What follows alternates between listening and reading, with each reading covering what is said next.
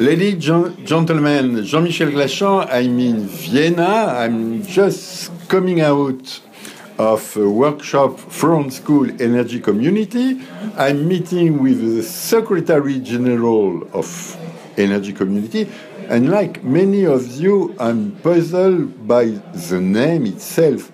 Energy Community, Dirk, do, do you mean it's a kind of energy union or the first step of energy union?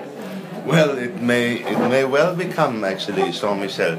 You know, the energy community was founded already 10 years ago, and at the time it was meant to be some kind of waiting room for countries in Southeast Europe for the EU accession.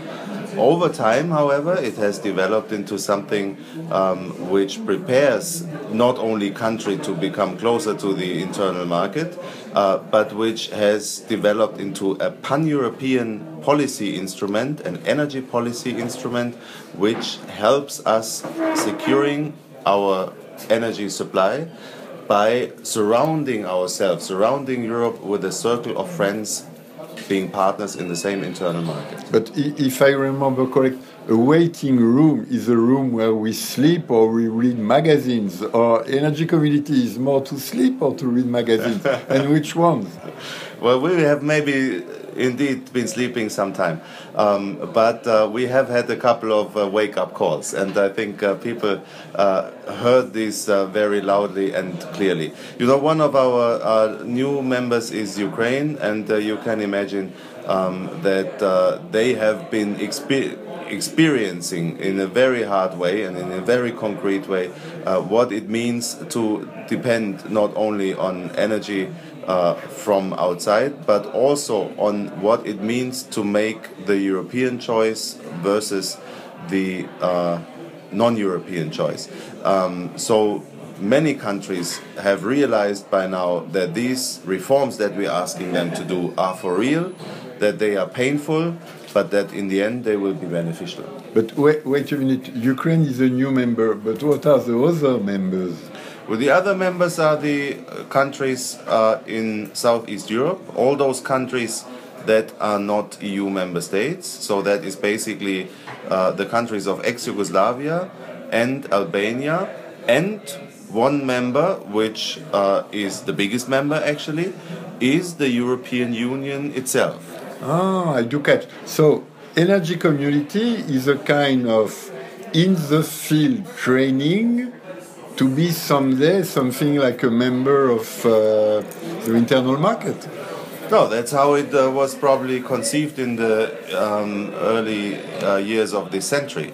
Um, they are already now, through their membership in the energy community, part of the internal market, regardless of whether and when they will be EU member states. This is a two way street commitment. It's not only our non EU contracting parties that take the commitment to reform their energy sectors. It's also the European Union taking the commitment of accepting these countries as fully fledged members of the internal energy market. Oh, there is no difference in energy terms between, let's say, Albania on the one side and Denmark on the other. Okay, okay. They are member, but, but are they submitted to grid codes, to ACER, to infrastructure package, to REMIT, or are they rid of, of these? No, we have a... Um, a, a basic uh, acquis communautaire. We have uh, we are applying the third package as of uh, the first January of this year.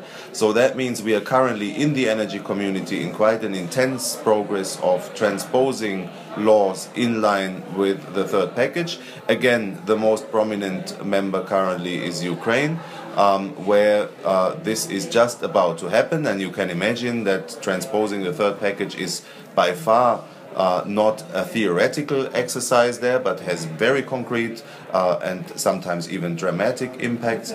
Um, we do not apply all of the acquis for the network codes and uh, REMIT and uh, other aspects of uh, the parts of the acquis that surround the acquis third package provisions.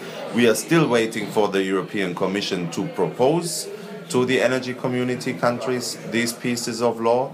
Um, and in terms of institutions, we apply um, a unique set uh, which, in to some extent, um, served as a model that not, not many people know about that.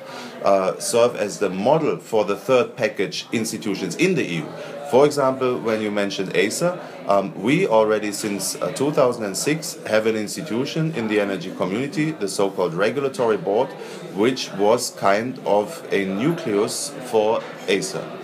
So, ladies and gentlemen, you are discovering that European Union has already opened its internal market and regulation to foreigners that we are discovering together how to use it to benefit from it. It's an extremely interesting frontier policy. And when I see frontier policy, you may also see that it's, it's a policy in the hinterland, let's say, between European Union with and Russia. Sorry, so it's extremely interesting to see, to check with you next year or even every year what are the progresses made and, and if it is worth the pain from these countries, these people, to do something with us in the energy field. Dirk, I will thank you very much. And I expect to meet you again in Vienna next year. Long life energy community. Thank you. That will Thanks to you. great pleasure. Thank you, Jean-Michel.